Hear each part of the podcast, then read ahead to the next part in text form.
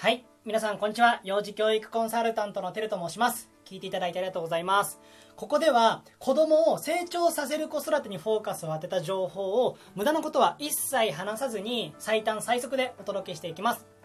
えー今日は親と子供の人生は違うというお話をさせていただきます。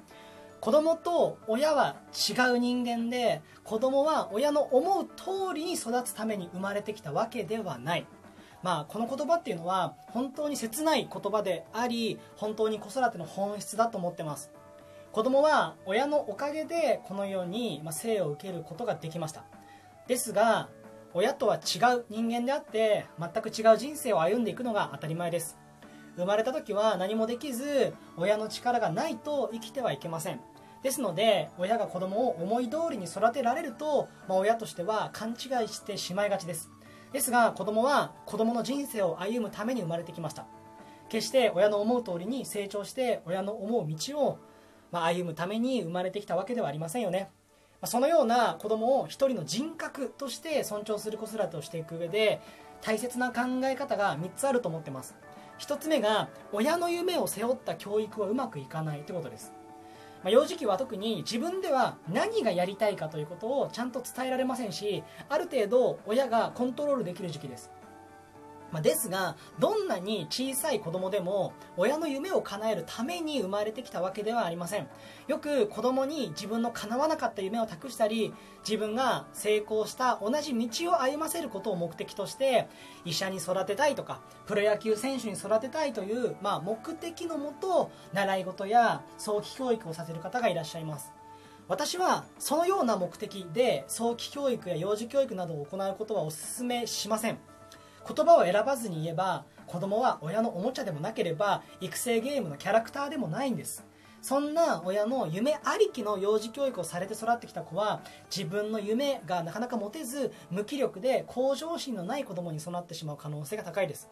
親の理想はあってもいいですがあくまで幼児教育は子供の可能性を広げることが目的でどんな道に進むかを選ぶのはまあ、最終的には子供であるという考え方を大切にしてあげてほしいなと思います。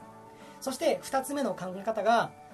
親がさせたいと思うことを子供が選ぶ確率は限りなく低いということです。子育てをしていると親の思いとしてこうなってほしいなと思うことが多々あります。こんなことを好きになってほしいなこの道に進んでほしいなこんなことに興味を持ってほしいなと思う一方親がこうなってほしいと思う通りに子供が選択をしてその道を進んでいく、まあ、確率っていうのは限りなく低いと私は経験上感じます。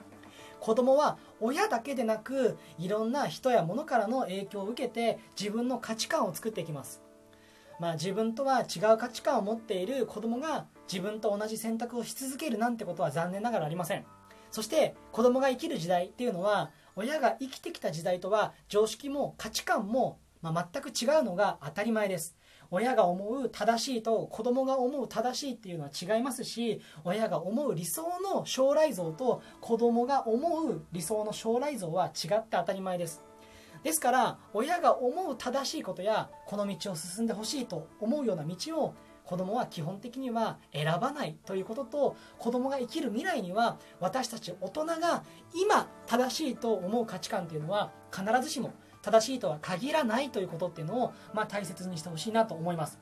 そうやって子供の選択を尊重して子供が持つ価値観を尊重していくと子供の可能性はぐんぐん広がっていきます。はい。では3つ目。3つ目の考え方が理想こうあるべきは持ちすぎないということです。まあ、ここまでの話を踏まえるとこうあるべきという理想を持ちすぎないということが、まあ、大切だということが分かるとは思います。何より親が理想を持ちすぎると結局そうならないことが多くて親の心がね辛くなってしまうんですよね。ですから理想は持ちすぎず子供が自由に選んでいくのが当たり前くらいに思っていると子供の成長の面でも親の心の面でもベストではないかなと思います。そして強い理想とこうあるべきがありすぎると子供の足らない部分ばかりに目がいって子供へマイナスの言葉っていうのをかけてしまいがちになります、まあ、それこそ子供の成長にとっては大きなマイナスになってしまいます。子供に期待をしてはいけないわけではありません。期待は反対に子供の成長につながるということはあの科学的にも証明されています。まあ、ですが期待はしつつ理想は押し付けない、まあ、このような関わり方が子供を伸ばす親の関わり方です。はい、えー今日の内容は以上です。最後までお聞きいただきありがとうございました。